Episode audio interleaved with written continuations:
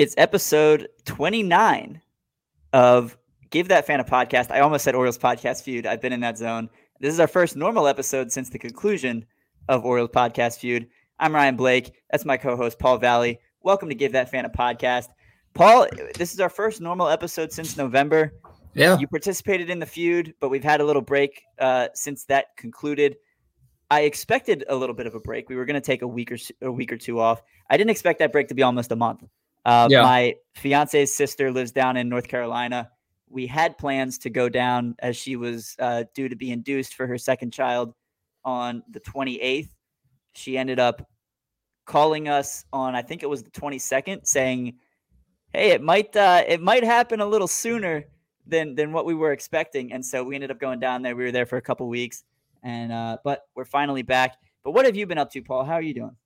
Uh, I'm doing all right. I finally um, started this job with this mortgage company that I'm supposed to start uh, about a year ago, and some some un- unforeseen things happened where they just couldn't get me in there until February. But now we're off and running. I just passed my licensing exam, so I just got to learn how to do the, how to do the actual nitty gritty of the job, and I'm excited about that. That's going really well. Kind of getting a normal lifestyle here instead of working, unlike when I've been working in restaurants for the last 20 years.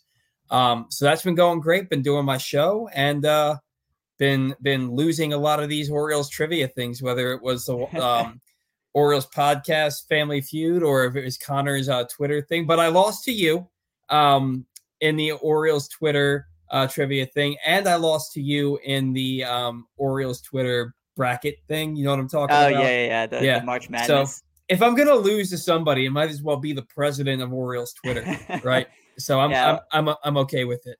I, I have to say, for for Connor's thing, has he done that since the first episode? I I, don't know think if I just haven't been paying attention or if if I had missed it. Um, but yeah, it was like a little Sunday afternoon trivia kind of thing, and uh, we ended up getting matched up in the second round. Mhm. And uh, I don't even remember at this point what the question was. It was a it name catchers other than right. Adley Rutschman, and you you won with like Paul Bako or something something ridiculous that I never would have remembered. I think it was like Nick Ciuffo or something. Well, no, no, I I had gotten no, no, I had said Nick Ciuffo and that wasn't correct because I remember you'd asked me that on on the show where you filled in Oh, for that's Zach. right. It was it was something where like I guessed Bryan Holaday, and that, that was also incorrect. And you get you came out of woodwork with a name that I didn't even. No, no, no. I I guessed Holaday because he Oh. because he had he had appeared. He he wasn't much of it. Like he was a catcher by trade, but appeared mostly as like a first base DH type. Mhm. So he had only caught I think two or three games, but it was a name that popped into my head, or maybe it was there was like a Francisco Pena. I think that's who it was because it definitely wasn't Bryan Holaday. Okay, Because alright. it definitely wasn't Bryan Holaday because I think I said Holaday and it was incorrect. I- I, I can't exactly remember. Either way, you named an obscure catcher that I never would have remembered, and it was correct. But it, it was it was back and forth. We each named like nine, and then you happened to get the last one. Yeah, it was it was a great matchup. Just came Yeah. down to to stamina in the end, I guess. Um, Mhm. And then the the March Madness thing. I mean, I, I think what what what I've learned from the last couple years of doing this is that I'm pretty much a shoe in for the Final Four unless I go up against the entire nation of Brazil, uh, which they buried me into the ground last year. But um, yeah, so I, I've I've made it a little bit. I thought that changing my my handle from Orioles fan probs, which it has been for almost 11 years, to Orioles Mhm. fan Ryan would hurt me a little bit, but so far so good. I think I'm in the Sweet 16. I think Yeah. it's it's it's cool that you did that. I think that may have even helped you because a lot of people that don't know you now they have a face to the name. You know what I Yeah. mean? And I think that a lot of people actually kind of like appr- uh, appreciate that that they know who this person is. Yeah, You and know? it it's it's not either like you know I I haven't really tried to keep my identity private. Like I know it's it's the account was an Oriole centric account and it wasn't about me, but I wasn't shy about like who I am, and I would have you know a handful of people recognize me once in a while down at the stadium or or elsewhere, but. Um, yeah, I just I kind of wanted it to be more personal, and honestly, what what sparked it because I've been thinking about this for a couple years. But um, Nick Vespi followed me for a while, and we used to chat once in a while. And he got to the majors, and he unfollowed me, and Oh. It kind of got into my head, like because there there was nothing like I never said anything bad about him. Like we, I thought we were cool. and I, I was wondering if maybe it was like a, the team reached out to him and was like, this it's an account that's called Orioles fan problems. That's not exactly a positive light, even though I try to be positive most of the time. So I was like, you know what, mm-hmm. maybe maybe players aren't supposed to be following me. I've got a few minor league guys, but um, I ended up changing it up just to kind of be a little more authentic. And yeah, I, I, think I think it'll it'll work out in the long run for sure. Um, but were yeah, you so, the, were you one of the many people that Jose Bautista randomly followed? On oh, he, yeah, he he. I don't know if he still follows me, but uh, Jose Bautista, Ervin Santana follows a bunch of random random people. Uh, but yeah, Bautista was in there at one point. I don't know if he still is, but uh, I, I, think I'm blocked by more more guys than than I follow, but, or than follow me. Um, speaking of speaking of blocking people, man, I've been I've been blocking a lot more people because I, I'll get into it with some people on Twitter, and when I say get into it, I try to keep things civil, but people will just straight up attack you. They'll, if you don't agree with them, they will just straight up attack you, tell you that your opinion is worthless, this and the other, and like just be straight up mean. And it's like I don't have like it's been happening a lot more recently, and I've just been usually I'm like I don't want to block anybody and alienate anybody. Now it's just like you know what I'm not going to sit here and argue with you and let you crap all over me for no good reason. So block, block, block, block, block.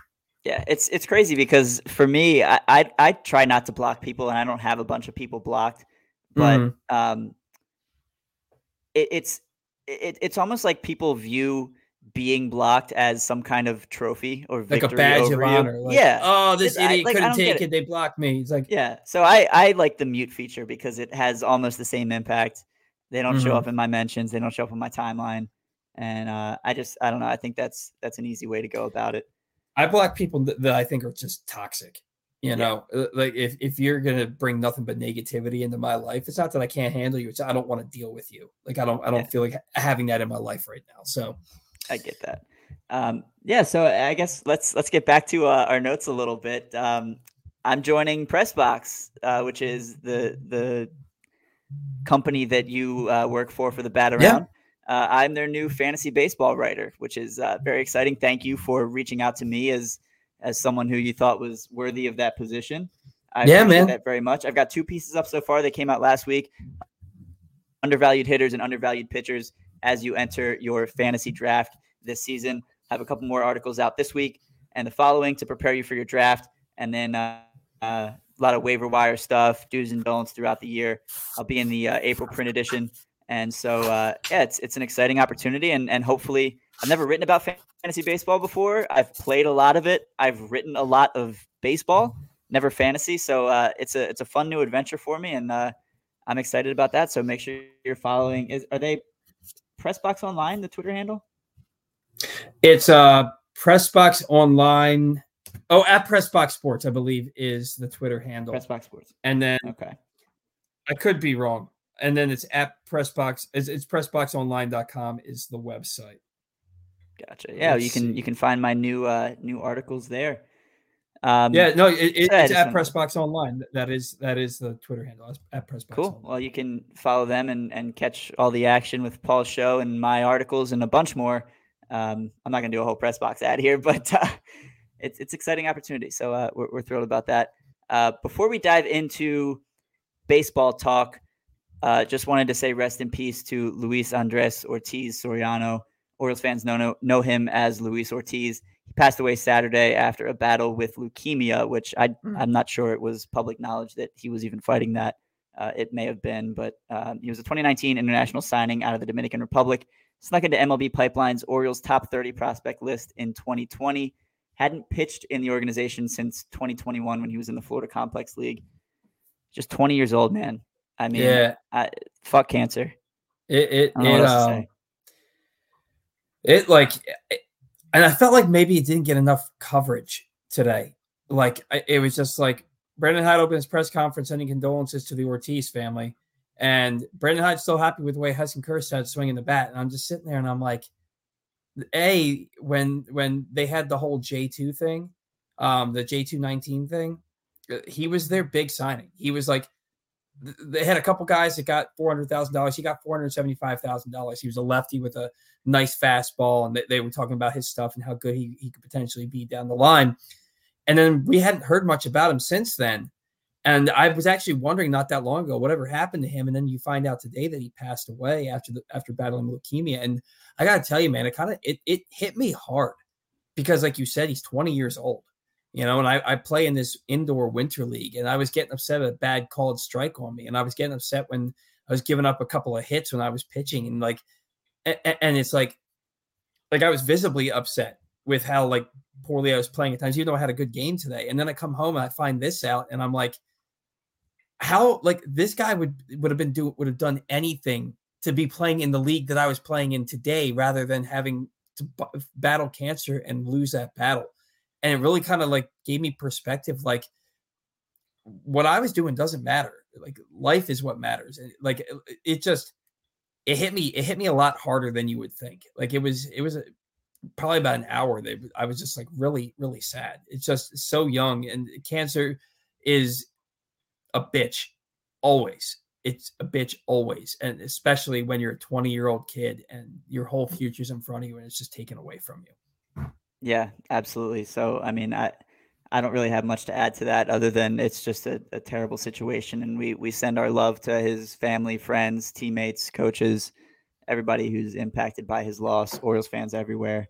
Um, but I, I get your point about it, it was kind of it was announced and the Orioles sent out a statement and then it was, you know, Hyde acknowledged it, but it was kind of blown over in the grand scheme of things. And it, mm-hmm. it's it's almost frustrating because if this was a guy who was, you know, on the 40 man roster or on the active roster, it would have been the biggest story of the day mm-hmm. uh, across all, all platforms. Yeah. Yeah. All platforms, all sports. Um, but because he was a 20 year old guy who hadn't pitched above FCL ball, it, it didn't really get the attention that I think it deserves. Uh, because after all, you know, it's it's a life. It's a life that was lost way too young. Yep. And uh, so, condolences to everybody impacted by that. Uh, there's no good way to segue out of that kind of discussion, but let's talk a little bit about the World Baseball Classic. As we were going live, Paul, and I didn't get to edit the notes because it happened literally as I was hitting the go live button. Anthony Santander hit another home run for Team Venezuela, nice. a three run shot in the bottom of the first to give them a three to one lead, I think, over Puerto Rico. Three run homer came off of Jose Berrios. The uh, I I got to watch a little clip of the video and it was, it was very exciting. Uh, it's his second home run in the tournament so far. In as many games, he had a long bomb, a triple, and a very important diving catch in right field in a big spot as Venezuela beat Dominican Republic five to one in their pool debut.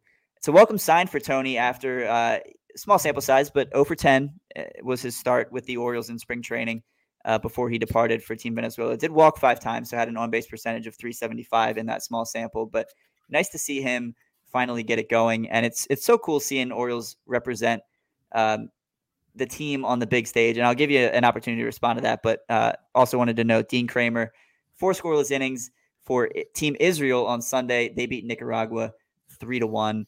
Uh, great performance from him for for Team Israel.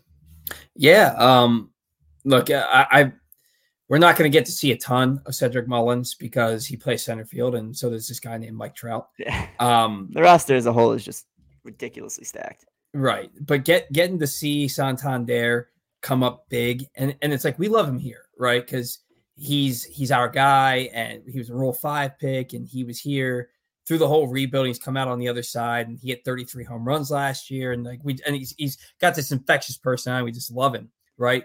But now you're getting to see it on on the international stage, like on national television. People are seeing this guy go out there and right now be the best player on that team. And I just think that that's just so cool because everybody gets to see Tony Taters the way we see Tony Taters on an everyday basis here. I love it. Dean Kremer went out and shoved today. Now, look, you can say all you want about the competition. I mean, how great is a team from Nicar- Nicaragua going to be? But he was able to go out there and do his job. Four innings, he gave up the one run. He, I think, what he had four strikeouts, four strikeouts, and four strikeouts, and he he just had a great performance. And it it's a continuance from what he was doing in spring training. And Dean Kremer was the guy that I was. I, I kind of saw kind of a drop back from from both to this point. Yeah. Um, I kind of saw that coming. Uh, Dean Kremer was the guy that I was like the, the next guy who was like he's got to prove that he can still do it. And through spring his two or three spring training games, and now in the World Baseball Classic, he looks to me as good as ever. Yeah, five innings. Uh, trying to find my yeah, five innings for Kremer in the spring, one run allowed. Uh, I think one walk, three or four strikeouts. So uh, yeah, a, a, great start to the spring for him. Exciting to see him do that on the big big stage, especially for a team like Israel that uh, not expected to make much of a splash. It's exciting to see them come out. Have you have you heard, seen any stories of this uh, Shlomo guy? Shlomo, no, you're gonna it's have to pitcher, fill me in. He's like a 44 year old pitcher. Cespedes Barbecue has been sending tweets about it. Um, Shlomo Lovitz, I think his name is something like that. Uh, he Lipetz, Shlomo Lipetz. Um, he's a 44 year old pitcher uh, for Team Israel. He's the only Israeli born player on the team. Mm-hmm. Uh, and he throws like 75 with a, a like a 60 something mile an hour changeup or curveball, but he's he, he's just dominant. He's so much fun to watch. Um, but yeah, it's it's cool to see Israel do that on the big stage. Maybe they can make a little bit of a splash, but they uh, they did win their first game today. You mentioned Mullins uh, did not appear in the USA six to two victory last night over Great Britain, but in that game we saw Orioles pitching prospect Ryan Long, who yeah. had a solid year last season for Delmarva. He was put into the game with runners on first and second, and tasked with and one out, and he was tasked with Nolan Arenado and Kyle Schwarber. He got Arenado to pop out to third base, and then Schwarber took him deep to right center field for a three run homer. Other than that, though, looked pretty solid for a guy who hasn't pitched above A ball. He did strike out Mike Trout as his, mm-hmm. his final out of his outing. Um, so exciting to see him. Do you, do you think we might see him uh, if he continues to pitch well for Great Britain? I mean, I know they're not going to be around too much longer. They just got mercy ruled by Team Canada today, but mm. is Long a guy who you can see making his way onto prospect rankings if he if he performs well in the World Baseball Classic? I mean, he's a reliever, right? He kind of split last year. He started split, some, okay. relieved some, yeah. I mean, striking out Mike Trout is nice. Um, Trout did and, lead the league in strikeouts the year he won his first MVP. So yeah, he does strike out. Yeah, uh, and and hitters like that tend to strike out. That they, they they can mash, but they'll also swing and miss a lot because you got to swing to mash, you know. But um, uh, I don't know, man. I think I think it's too early to tell. It's a nice story that he's an Orioles prospect and he struck out Mike Trout on a really big stage. Um, he's going to have to maybe if he gets up to double A and starts doing that, and even then I, he might make an Orioles top 30. I don't expect him to make any kind of national list or anything yeah. like that. I if it's I had never heard of him until last night. So, yeah, I saw the blurb. It was uh, pitched last season for single A Delmarva parentheses Oriole. I was like, oh, that's our guy. Cool. But you know what? We'll probably pay more attention to him now because we know who he is. And yeah. and the fact it, striking out Mike Trout, I know we just kind of minimized it, but it's still Mike Trout. You yeah. know, and and he's a he's a guy who was pitching in A ball last year, and he and he's low A at that. And he and was he was good for del Delmarva. He had I think a three twenty something ERA and like seventy five or so innings. Mm-hmm. So a pretty pretty solid guy. So you know maybe maybe we see him make more of an impact. But uh, yeah, cool to see him on the big stage do something Can like that. Can we talk about Great Britain's uniforms they for a suck. second? Oh my god, they're so it, it, bad. So when I my first year playing in the Susquehanna Semi Pro League back in 2006, it was semi pro by name alone. You you pay to play in the league, so it's not like they're paying you. Um, we were the Hartford right. Express. I still have the jerseys in my closet, and they looked like somebody just went to like a FedEx store and like ironed them onto the jerseys. It was like it was those uniforms last night. I'm looking at them like you're supposed to be a professional organization, and that's yeah. the uniform you came out with. It was like I was embarrassed for them. Yeah, it's, it's like a caps lock Arial font, you know, word art kind of thing that they just slapped onto a gray jersey. And I said I was with I was a Nike swoosh though. Yeah, right. I was I was watching it with Megan earlier, and uh, eh, you know we were talking about how bad the the uniforms are, and it's just it's just black text, thin black text on a gray jersey. And I, I said, more like gray Britain as kind of like a ha ha stupid joke. And she goes, because of the uniforms or because it's always raining over there? I was like, that's my fiance. Yeah, Let's you two go. are you two are pretty perfect for each other. That's we, we mesh well. It's yeah, it's, it's good stuff. Uh, all right, Paul. Spring training storylines. Uh, there are three different position groups. Wanted to take a look at offense, rotation, and bullpen Anywhere in particular you would like to start? Nah, man, whatever you want to do. I'm I'm I'm here. I'm here for you, man.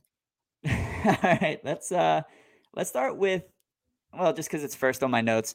Start with the bullpen. A little bit banged up. Dylan Tate will start the season on the injured list with a forearm strain. There's a chance he's out until May. Forearm strains, you never really know. Could be longer. He said he feels okay, but uh, we will see with Dylan Tate. Not going to start the season in the bullpen.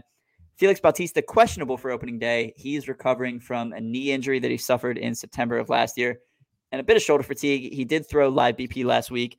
Brandon Hyde said on Saturday that he could appear in a game as soon as this upcoming Thursday, which mm-hmm. would be a great sign for his opening day availability. DL Hall is close to ready for game action, uh, but at this point, if he breaks camp with the club, it'll more than likely be in a bullpen role. Um, I, if they want to stretch him out, he'll likely start at AAA. Nick Vespi recovering from hernia surgery, thinks he'll be ready for opening day, whether that would be in AAA or the majors. We don't really know. But with all those question marks, that means the other guys need to step up. And two in particular have done the opposite of that. Joey Krehbiel has been very bad. Eight earned runs in three and two thirds innings, including four home runs. Hasn't allowed a run in his last two innings pitched. The, those eight earned came in his first inning and two thirds, but uh, not a welcome sign for a guy like Krehbiel, who Paul had a very rough second half last year and mm-hmm. I think is a fringe roster guy at this point. Yeah, heading into July last year, he was actually really good, and you could really trust him. I remember when he got hurt, um, I think late April, maybe early May last year, they really missed him. And then when he came back, he was it was a coup for them, and he was he was really good uh, until he wasn't. You know, and I, I used to be, oh, you're bringing in Baker, he's your worst reliever, and then Baker starts getting really good, and then Krehbiel starts getting really bad. It's like, oh, you're bringing in Krehbiel. He's your worst reliever. And that's just kind of what it was from the second half of July through the rest of the season to the point where he got optioned to AAA. Um, look, there's there's a couple of spots maybe available. Uh, you're looking at, I think Bautista, they expect him to be ready for opening day. I think he will be. Um, I think that you're going to have both and Wells in the bullpen. Wells, you can either use him in long relief or you can use him at the back end of the bullpen. Um, uh, Tate, that's that's a big loss, but Mychal Givens, that time becomes that much more important now. Um, and Bryan Baker, he struggled a little bit this spring, but if he pitches like he ended last year, that's a, a, big time pitcher for them. Then you got guys like you, uh, like you said, Vespi might be ready. Uh, Politi has looked really good, and they love his stuff. Brandon Hyde cannot say enough about his curveball. Um, Mike Baumann has served himself well last year in both long relief and as a starter. So the Orioles have a lot of good options for the bullpen. I don't know if Krehbiel uh, has it will will be able to figure out still uh, enough time for if they need him and he pitches well that he can be a factor. Um, but I just I just to me he's got to be the odd man uh, out at, at this point. That and that, that's kind of a good thing, and not because I I necessarily think Joey Krehbiel sucks. I don't think he's that great. I think he got figured out, but it's also you have so much depth on this team now. The guy like Joey Krehbiel, who if this was last year and he had pitched the way he did the first half in 2021 as opposed to last year, he would have he'd be a shoe in for your bullpen. And now because it was 2022, they were good, and now it's going into 2023. He's not man out. Good thing for the Orioles, bad thing probably for uh, Joey Krehbiel. Yeah, and you, a, a, few other names you mentioned there. Bryan Baker, six earned runs this spring in three and two thirds innings, four walks to just three strikeouts. But he was a guy, like you said, Paul, at the end of last year, he pitched well enough that I didn't think there was a question he's mm-hmm. going to be a guy in the 2023 bullpen, and I still feel that way. Just needs to iron a couple things out. And the other the other thing, and all these guys are going to mention with their performances in the spring. Spring training is not necessarily about player performance. It's not and about results. No, there's there's something that, and that's something we're going to look at with a guy like Grayson Rodriguez, who got beat around today in the fourth inning. It was one bad inning this spring. It ballooned his ERA up to 587, but he's looked fantastic. So yeah. you, you don't want to look at these these ERA numbers, especially even batting average, uh, as oh this guy's having a little rough go of it. He doesn't deserve to make the team. That's not always the case. Guys are working on different pitches. They're working on attacking hitters in a way that they might not be used to. That they're trying to you know change something going into the season. So we don't want to get too tied up on it, but it is worth mentioning as as part of the storylines. Uh, Cionel Perez is going to be a, a, solid bullpen option for mm-hmm. us again this year. Hopefully, he's given up one run in four spring innings. Givens, you mentioned, has thrown two scoreless. Uh, Politi started off real strong. He had uh, five strikeouts in his first three innings, which were scoreless, and then his last outing gave up four runs in two thirds of an inning. Uh, not a great outing for him, but like you said, Brandon Hyde has been uh, banging this guy's drum, and uh, we'll see if he does enough in the spring to stick around and not get sent back to Boston. Yeah. And then, go ahead. Um, I, I was reading Roch's article about the bullpen and all that. And he said he thinks that, and I agree with him, that Politi has better than a 50 50 shot to make this team. I think they love his stuff. I think that they think he's a guy who can help them immediately. And that was their guy going into the Rule 5 draft, and they just happened to get him. Uh, I think he's going to make the ball club. Especially it, with, with the injury to Dylan Tate. I think that improves his chances immensely. And then if DL Hall is going to start in the AAA rotation, that opens up another spot where the Orioles can afford to keep a guy like Politi and see what he can do. Uh, you mentioned a couple of fringe guys in. Did you want to say something first? Well, I was going to ask about DL Hall. Where do you fall with him? Because I, I, I, they view him as a starter. I, if you listen to my show at any point over the last six months, you know how much I'm in love with DL Hall. I think his stuff is elite, and I think he, he can be one of the best pitchers in the, and not just in the system, in the game. Um, and so I think he deserves every opportunity to start. But you also can make the argument you want your best arms on your major league roster. And he is clearly one of their best arms. Where do you fall with that? Do you start the season with him in the bullpen and still plan on making him a starter later? Or do you make him a starter and then that's what he does? Like, do you so, have to send him to Norfolk to have him start? My answer to this is incredibly selfish. And that is, I will be at the Norfolk Tides oh, first oh, yeah. game of the season in Durham. And I would love to see DL Hall on the mound and mm-hmm. just absolutely dominate the Rays AAA team. Uh, with that being said, I, I do think Hall is a starting pitcher. I, I firmly believe that. I think it's far too early to give up on that idea of using DL Hall as a starter. And I think the Orioles are in a good position where they have enough guys that they don't need to force Hall into the rotation at this point. Mm-hmm. And if he's going to be continuing to be built up as the season begins, then absolutely keep him in the majors, put him in the bullpen, maybe piggyback him with someone like Grayson Rodriguez, who is going to be on a pitch count. Uh, and, you know, just make sure he gets enough innings because mm-hmm. he's a guy who is an absolutely electric arm. And whether he's starting this year for the Orioles or not, we got to see what he what he what he can do. He was great in a small sample size last year out of the bullpen, granted, but I, you know, it's it's too early to give up on him as a starter.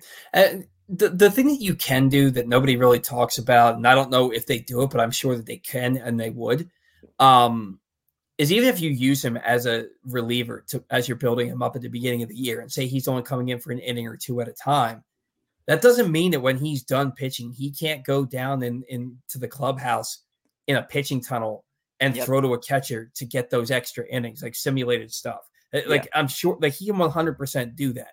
So he they can do that be, in spring all the time. Yeah, he can he can be on the major league roster and be used an inning here, two innings there, and still get his work in after he's done pitching.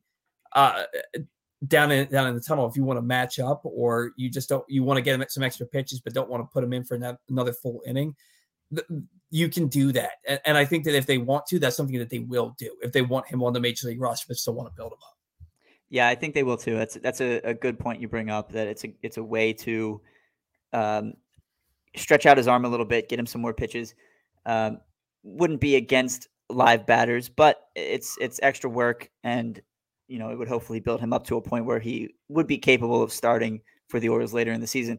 Now the issue becomes if the rotation is holding their own and mm-hmm. they stretch out DL Hall and he's ready to start around the same time that John Means is ready to start I think Hall stays in the bullpen at that point for the duration of the season. Mm-hmm. I hope that's not the case because, like you and I have both said, I think Hall's a starter, and I think too much time in the bullpen could hurt his chances of sticking as a starter. Yeah, but the dude's good. He's well, and that's so the good. thing. He's like we've said, he's a dude. That dude's a dude, right? But that dude's a dude. Uh, the, the thing with that is, how are you if if he's a starter and that's how you view him? you can't use him at the last half of the year simply as a reliever. You can't do it because how are you going to build up his innings?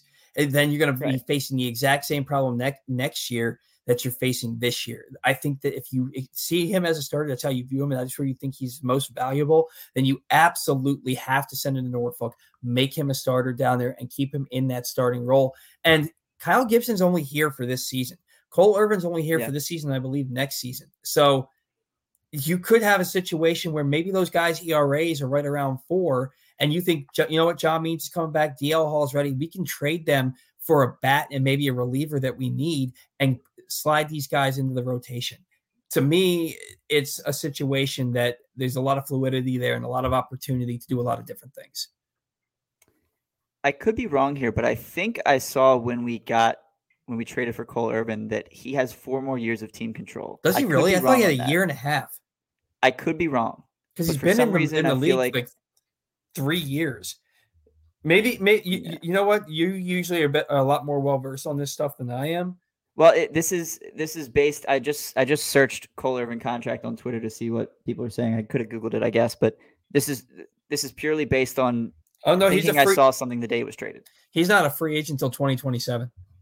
Okay. Yeah. Yeah. You're absolutely right. So then never, I, I stand corrected with that. I thought that Cole Irvin, because he's been in the league for like three years. Yeah. I've, I thought that, I mean, yeah, he's been, no, he's been in the league since 2019.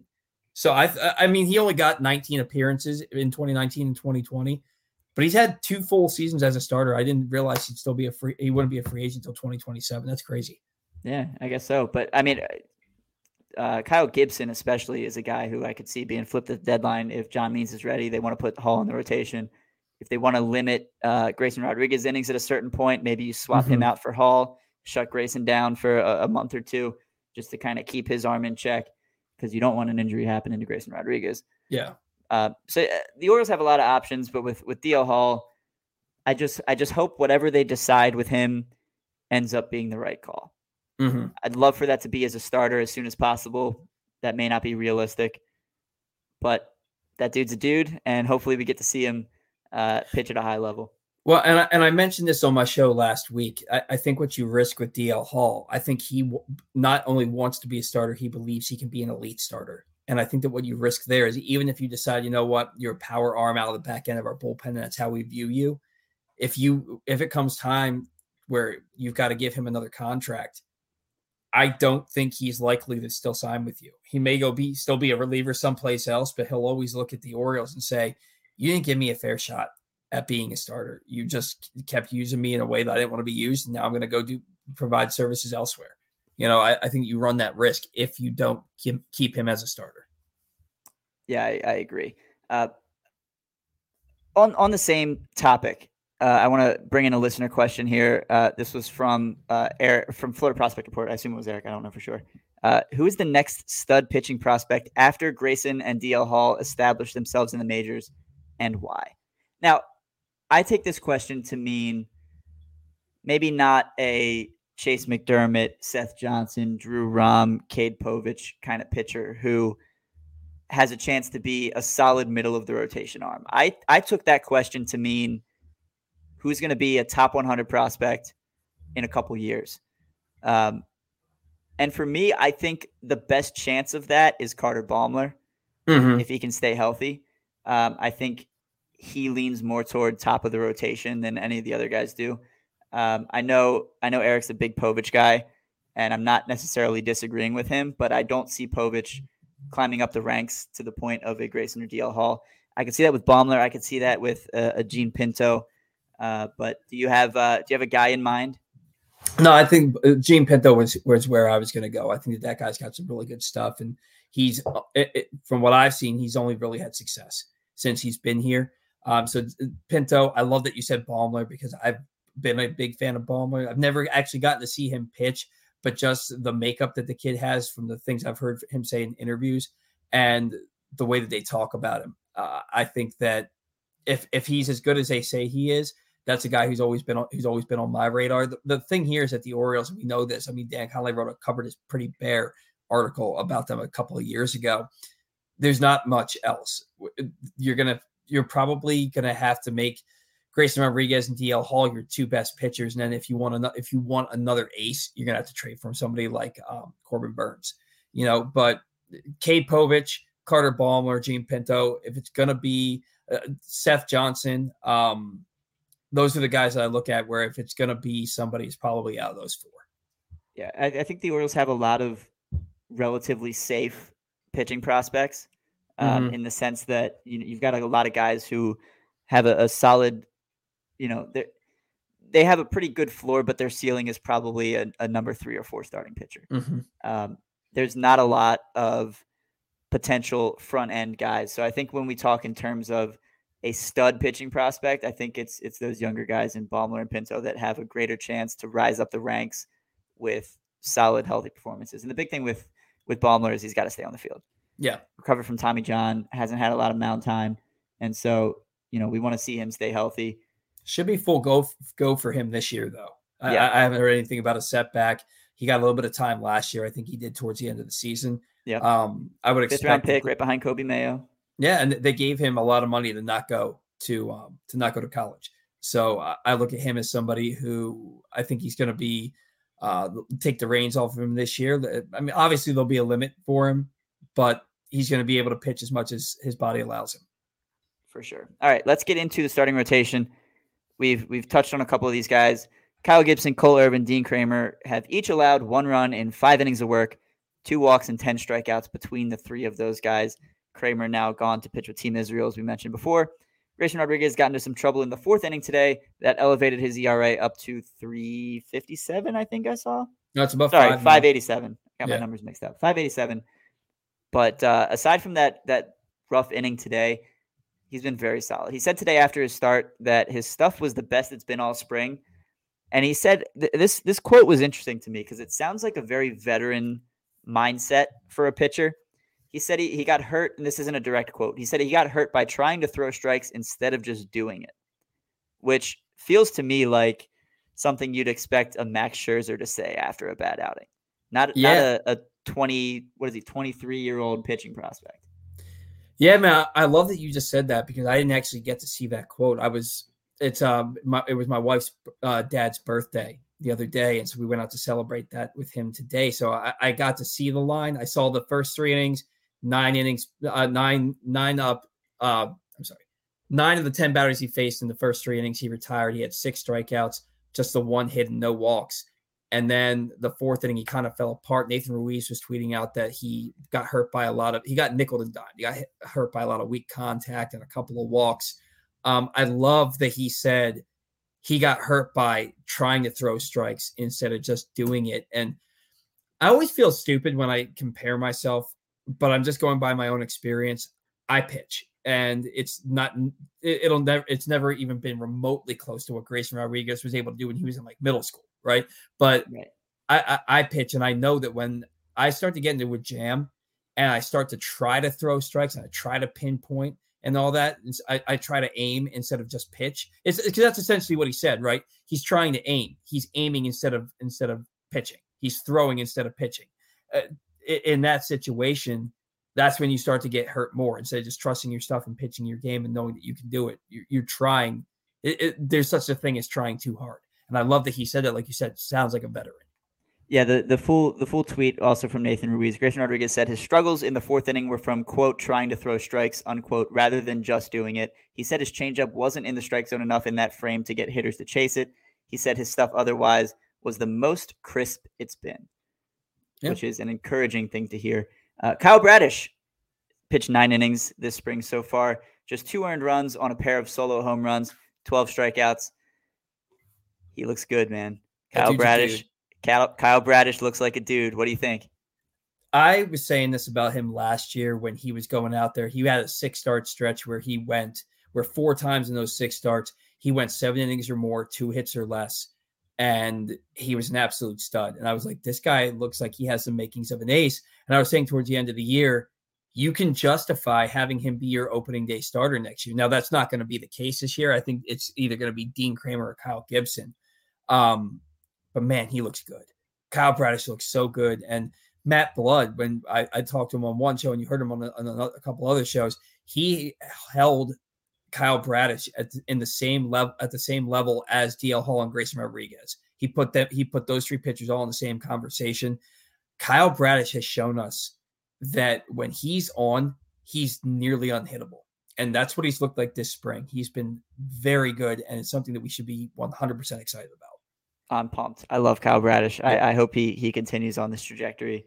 Uh, so those are the five guys: Gibson, Irvin, Kremer, Rodriguez, and Bradish.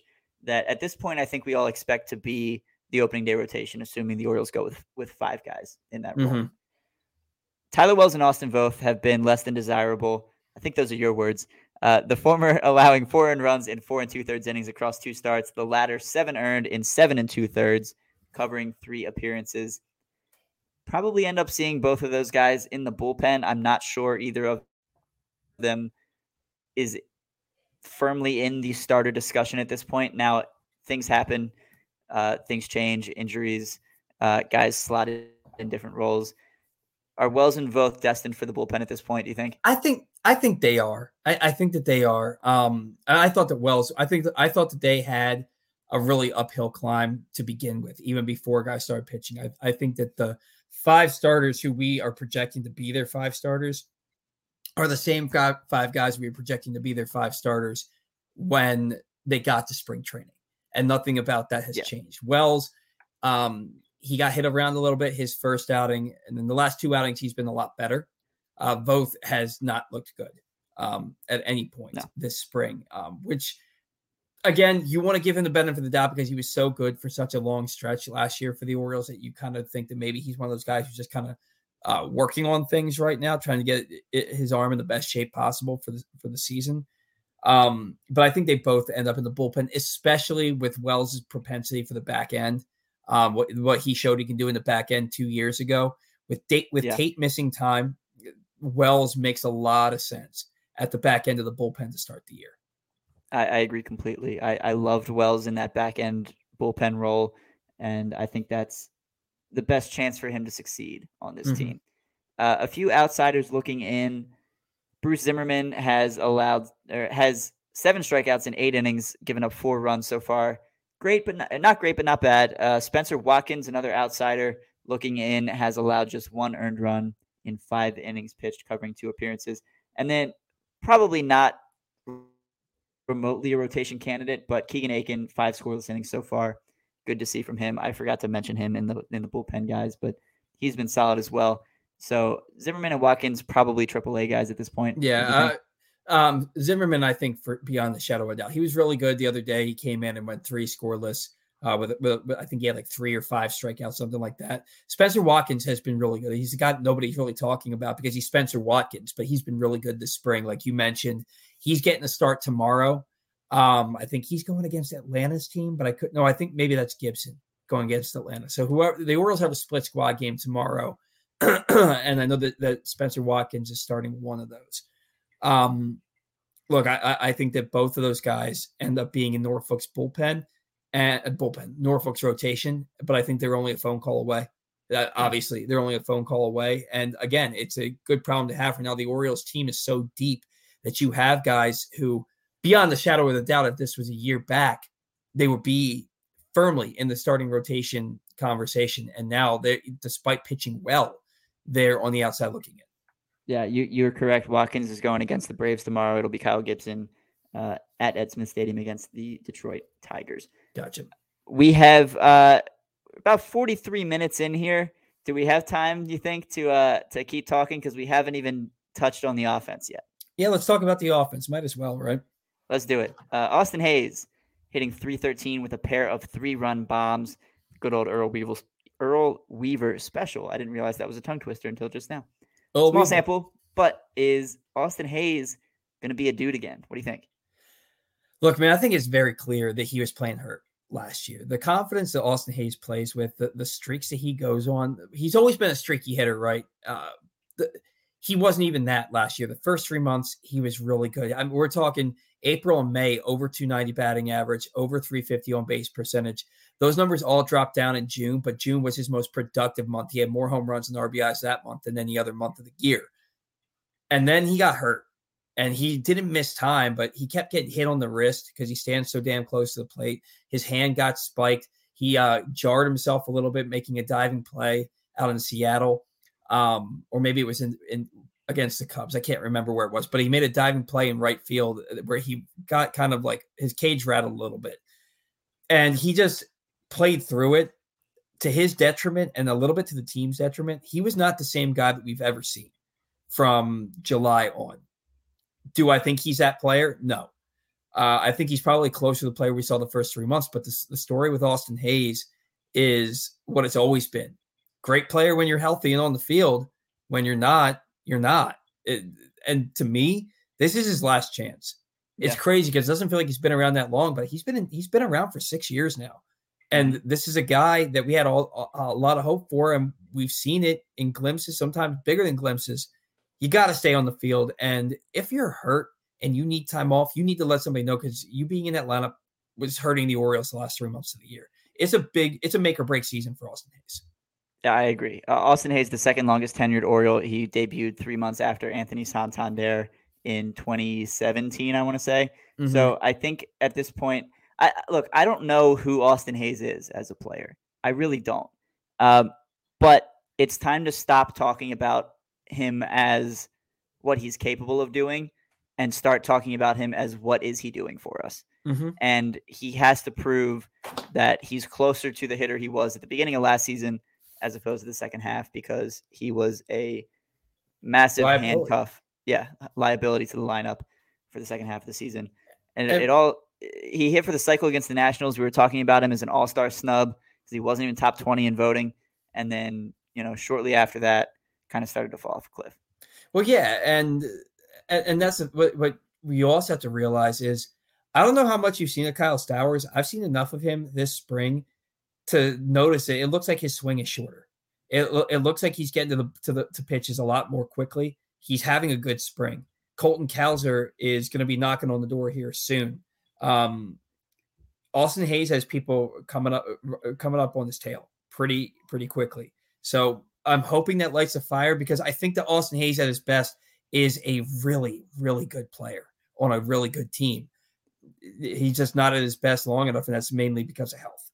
Yeah, I, I agree. Um, and, and with that outfield competition, I, Stowers, I, I tweeted this I think last week from my from my O's account. Stowers is an everyday player, and I cannot be convinced otherwise. Mm-hmm. I want to see him in the lineup every day. If that's at the expense of Austin Hays, so be it. With Mullins away from the team, participating in the World Baseball Classic, it opens up a lot of playing time for these other guys. Austin Hays got to start in center field today. Mm-hmm. He's going to have Colton Cowser. I think Cowser came in for him as a, as a replacement. Heston Kjerstad is hitting the cover off the ball in spring. He's nine for 20 with a pair of home runs. We're not going to see Heston Kjerstad this year, but you might. Another, I you mean, you might. could. He could be a, a second half guy. Year, yeah, I mean, if he if he is still looking, uh, he's not going to hit 545, right? But if he's right. down there hitting 300 with 20 home runs between Bowie and then he and then he gets up to to AAA at some point, he could pull a Gunnar Henderson and put himself in the Orioles' plans, uh, despite what they were thinking. You know, he could be. And and he, Cowser another Cowser another guy who's knocking on the door. He he hasn't had a great spring, but uh, that opposite field home run he hit last week. Did you see that? I that did. Was, it was a beautiful swing, and it, it, it wasn't wind dated. That ball was absolutely crushed. Yeah, absolutely crushed. Opposite field, into the wind, I think it was, like you said, and it cleared the uh, it cleared the row of seats, went to the picnic area out in left field. Mm-hmm. A, a, beautiful swing from from Colton Cowser. So it's exciting to see from him. Ryan uh, McKenna, even in spring training, is playing like every damn day. I forgot but about Ryan McKenna. He is, yeah, it's easy because he's not that good, man. But Brandon Hyde loves him. He like he plays every day, and it's he spring training. Yeah, and and he's hitting still in like the top six in the order. I don't even. That dude's going to be on the opening day roster, and it, it'll never make sense to me. I get it that he's a good defensive outfielder. I get that. Is he so good that you can justify that he's not a good hitter at all? No. Like, he's no. going to turn into to my. He's going to be my 2023 Rougned Odor. You watch there's there's three guys with more spring training at bats than Ryan McKenna: Josh Lester, Kyle Stowers, and Jordan Westburg. Two of those yeah. I'm fine with. Yeah. Uh, yeah. It's. I mean, I understand you're you're getting more playing time for guys that aren't solidified regulars on your major league roster, but yeah, I I, I I'm I'm I'm done with the McKenna experiment. Like I, I just Yeah, he's he is who he is, which is a good out a good defensive outfielder that doesn't hit.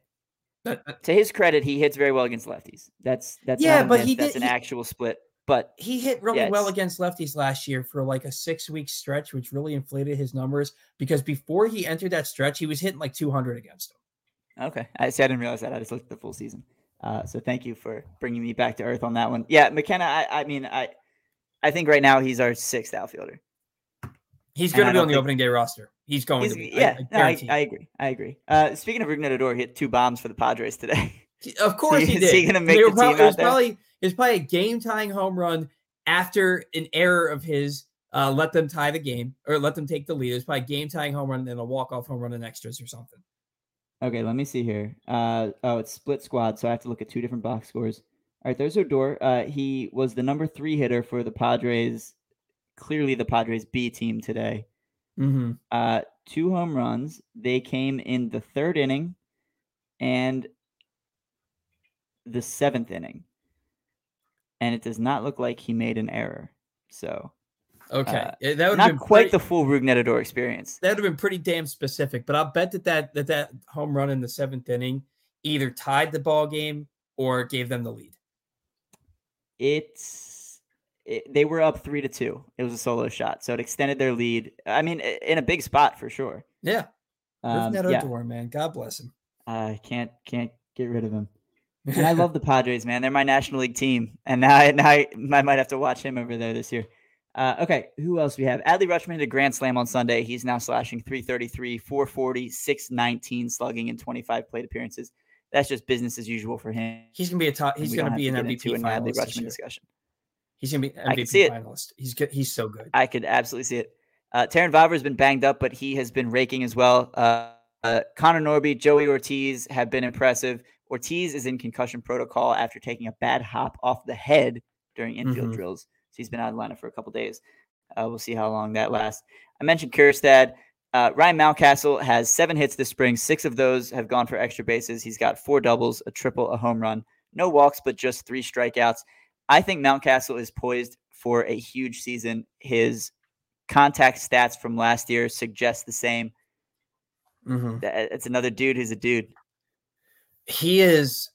He might be the most important offensive piece for this team this year. He the the, the success of this team might just hinge on his season, and I think that they're going to be good regardless. But if Ryan Mountcastle finally is the player that we saw him be all throughout the minor leagues, uh, if if he's a guy that hits 280 with 30 home runs and drives in close to 100 that you can put in the middle of your order, uh, that is so huge for this ball club. And I, I, I don't think that I'm wrong when I say that I really do believe that that wall last year got in his head. I think that wall abs because uh, look, you got to hit the ball 400 feet just to have a shot at getting it over that wall, unless you pull it directly down the line. When Mountcastle is at his best, he's going pole to pole, and he's got power to all fields. When he's driving the ball, and we used to say this about Chris Davis, I think he's a far better overall hitter than Chris Davis could ever dream of being. And if Ryan Mountcastle is going pole to pole with with with his spray chart, that's the best possible thing for the Orioles. He's got a he's got a few extra base a, a few base hits this spring to the opposite field. I am really excited for him. I think he's maybe the biggest X factor for this team this year. Backup first baseman, Paul. We have Anthony Santander, who's had some playing time there. Mm-hmm. Aside from that, and and Terrin Vavra has has I think taken some drills at first base as well. Doesn't have the size to play first base, but you never know. Uh, there's a potential backup first base job available. Mm-hmm. And the main three guys competing for that role are Ryan O'Hearn, Franchy Cordero, and Lewin Diaz. All three of those guys have homered this spring. They all have an OPS over a thousand. O'Hearn and Cordero are both hitting in the 470s. Do any of those three make the team as a backup first baseman? Do the Orioles need a backup first baseman if they're going to have Anthony Santander available to play there? Adley Rutschman, James McCann could potentially get some time at first base as well.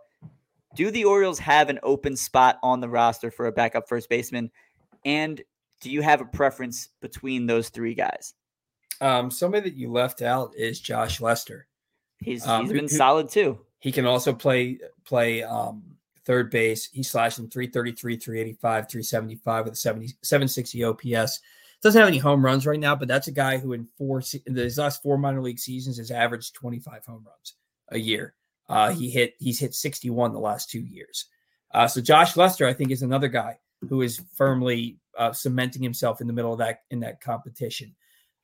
Lewin Diaz, the fact that he's having a good spring combined with his defense gives him the leg up, in my opinion. Um, but it could be any. There's only one of those guys is going to make it. Only yeah. only one of those guys is going to make it. They all have good power. They all can play okay defense, I guess. Um, Ryan O'Hearn has the most major league success of the four, but I, am I'm, I'm gonna say it's Lewin Diaz. They showed how much that they how much they wanted him. But they they claimed and DFA'd him like three or four times this this uh, off season.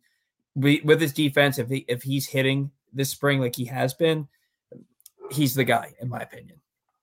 I, I, I think so too. I think I lean Lewin Diaz. Uh, O'Hearn's making it tough though. He he's mm-hmm. looking real good this spring, and he, he's he's talked to reporters too about how he feels like the shift ban has helped him drastically, and we're seeing that with his results so far in the spring. Um, and you talk about the major league experience. He's he's a guy I could see sticking. I, I, I don't know, Paul, though, that I want to carry a backup first baseman. I kind of feel like you you have Mountcastle play 150 games there and you spell him with keeping Adley in the lineup when you want McCann behind the plate, throwing Santan there eh, eh, over at first a couple times. I, am not sure I want any of these these four guys to make the team. But if they do, it's for me. I think it's it's O'Hearn or Diaz. But I mean, Franchy's a lot of fun too. He he hits some bombs. The, he I don't, I don't know the baseball man. It, look, I'm kind of with you on that one. Where I don't necessarily think you need one of these guys, especially when they they when they saw when they traded for McCann, they said, look, he's gonna get time at first base. They said that Rutschman's gonna t- get time at first base. I did find it interesting that some of these guys like O'Hearn and uh, and Lester and those guys were getting some time in the outfield this spring too. Uh, they're gonna find spot if none of these if these guys the guys that aren't on the major league roster to start the year, they're gonna find ways to play them all in the lineup every day at Norfolk. And if they're raking down there, and they get an opportunity.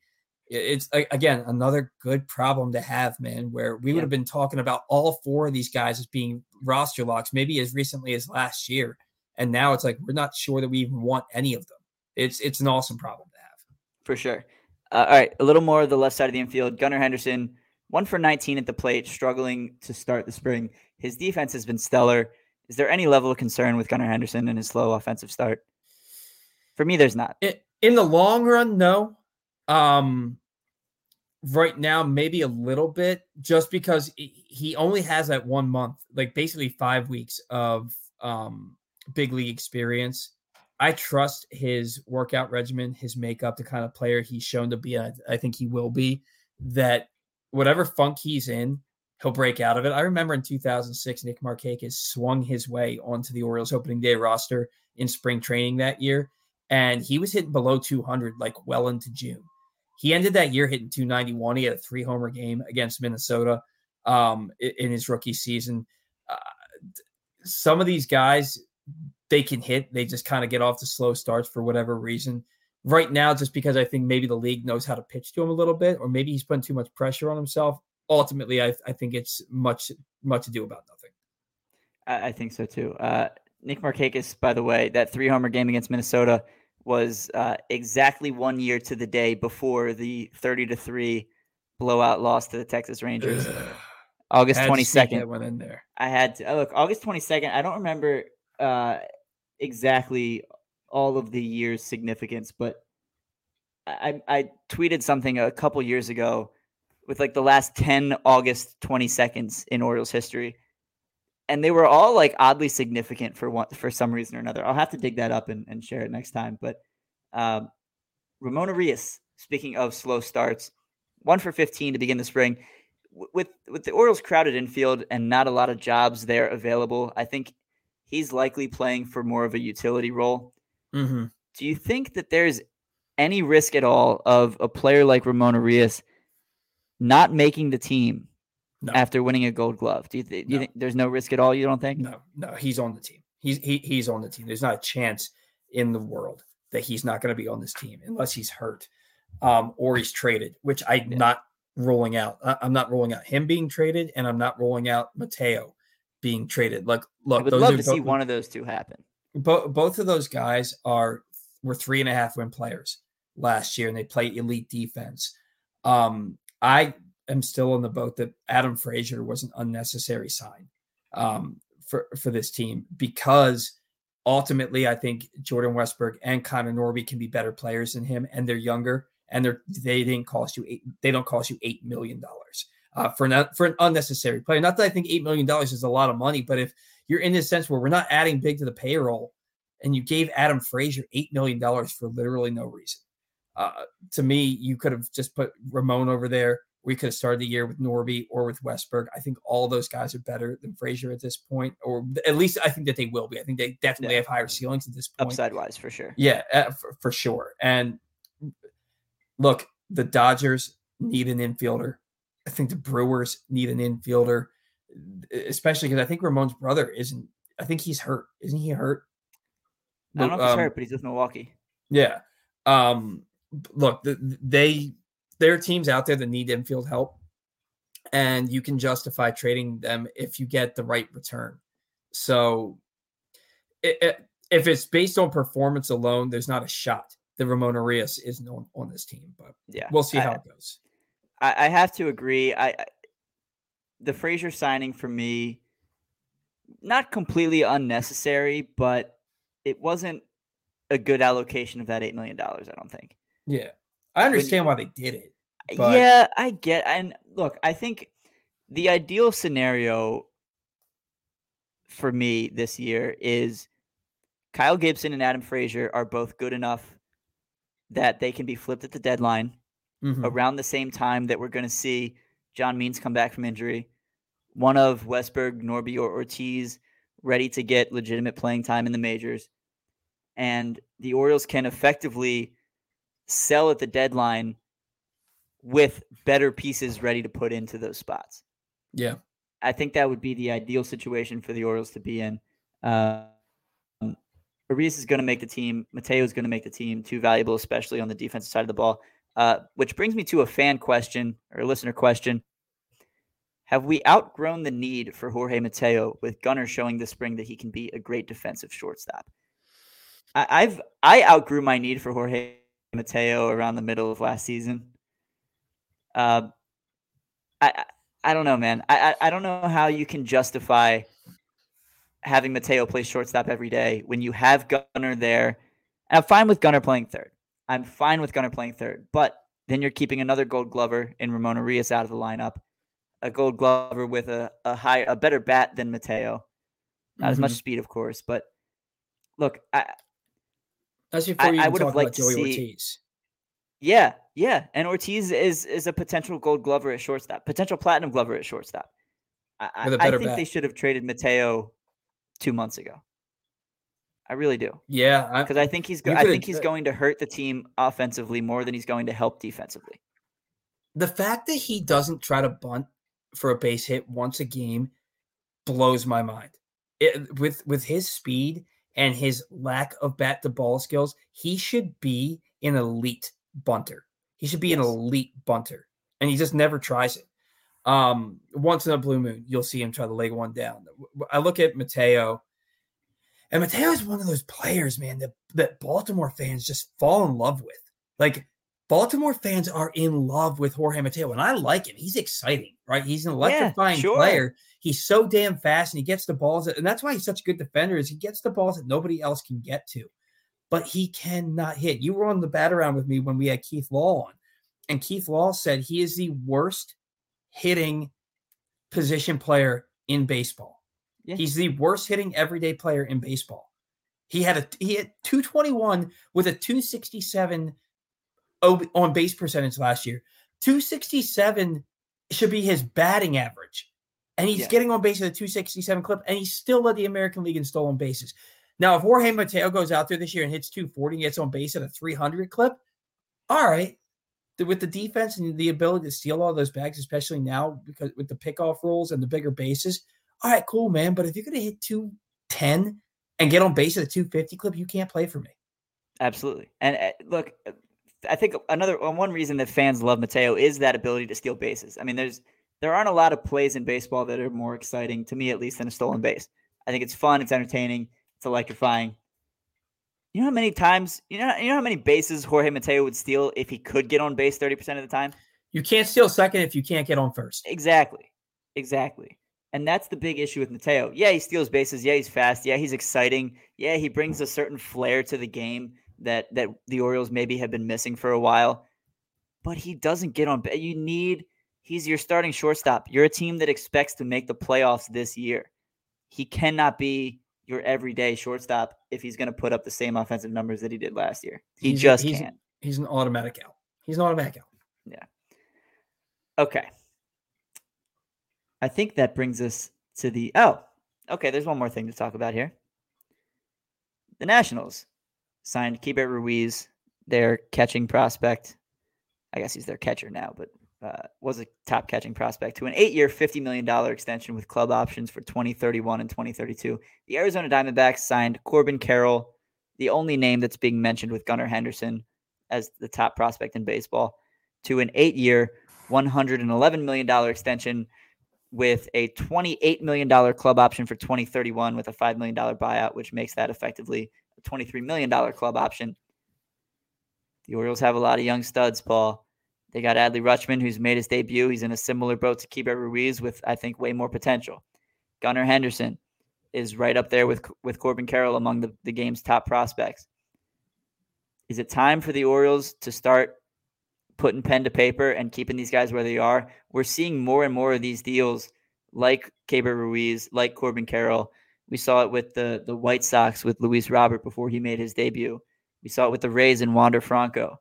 The Atlanta Braves have done it with most of their core, signing these guys to team friendly but fair extensions before they hit arbitration. Is it time for the Orioles to start doing the same? Because if they don't, I think they're going to start to lose some of these guys to free agency. I think what you're really failing to consider here with regards to signing these guys to these extensions is if the Orioles sign Gunnar and Grayson and Adley in no particular order to these long term extensions, how are they ever going to afford to fill Camden Yards in July of 2024 for an Elvis Costello concert?